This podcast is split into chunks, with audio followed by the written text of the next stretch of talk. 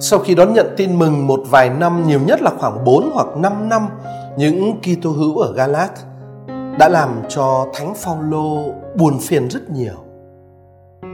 Đã từng được trải nghiệm hiệu quả siêu nhiên của một nhiệm thập giá của Chúa Kitô đi kèm với rất nhiều điều kỳ diệu và những đặc sủng phi thường nhưng mà các Kitô hữu ở Galat lại để cho mình bị mê hoặc bởi những người đến nói với họ rằng nếu họ không cắt bì theo luật Môsê, họ sẽ không thể được cứu độ. Và Thánh Phaolô đã vô cùng buồn phiền về sự thay đổi này của anh em Galat.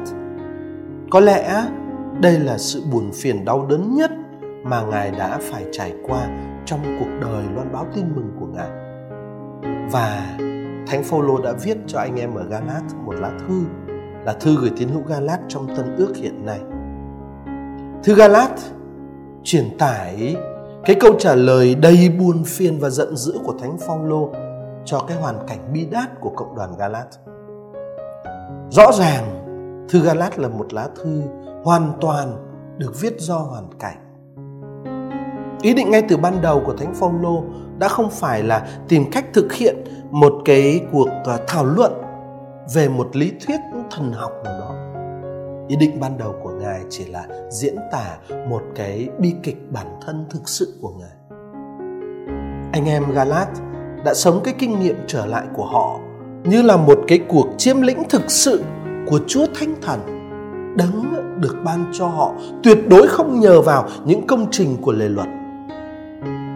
Nếu bây giờ anh em galat lại muốn được công chính hóa nhờ vào các công trình của lề luật thì điều đó cũng giống như là việc họ coi Chúa Kitô không có ích gì cho họ. Việc đó chẳng khác gì một sự đoạn tuyệt với Đức Kitô và mất hết mọi ân sủng. Đằng khác, và điều này sẽ là đóng góp đặc biệt của thư Galat đối với chúng ta muốn được công chính hóa nhờ các công trình của lề luật có nghĩa là tráo đổi sự công chính hóa đích thực với một sự công chính hóa giả trá. Bởi vì luật xét như là luật thì không thể làm cho bất cứ ai nên công chính. Luật xét như là luật không thể làm bất không thể làm cho bất cứ ai nên công chính. Vì lý do đó, ngay cả các Kitô hữu người Do Thái cũng phải được rửa tội. Và chính cụ Abraham cũng đã được nên công chính bởi đức tin từ 430 năm trước khi có luật. Như thế, mặc dù chỉ là một lá thư được viết hoàn toàn do một hoàn cảnh và chất đầy những tâm tình tức giận sôi sục, nhưng thư gửi tín hữu Galat cũng vẫn mang rất đậm những chất suy tư thần học sâu sắc ở giữa cái hoàn cảnh bi thương và tỏ ra là một người có khí chất nóng nảy một cách đặc biệt nhưng thánh phaolô đã vẫn có cái khả năng đặt những nền tảng vững chắc cho một kiểu triết lý Kitô giáo.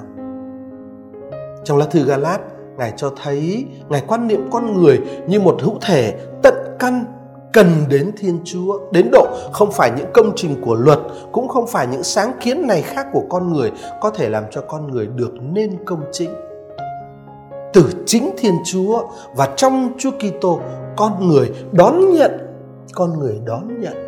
Chứ không phải làm ra, con người đón nhận cái khả năng định hình một cách tự do chính hiện hữu của mình.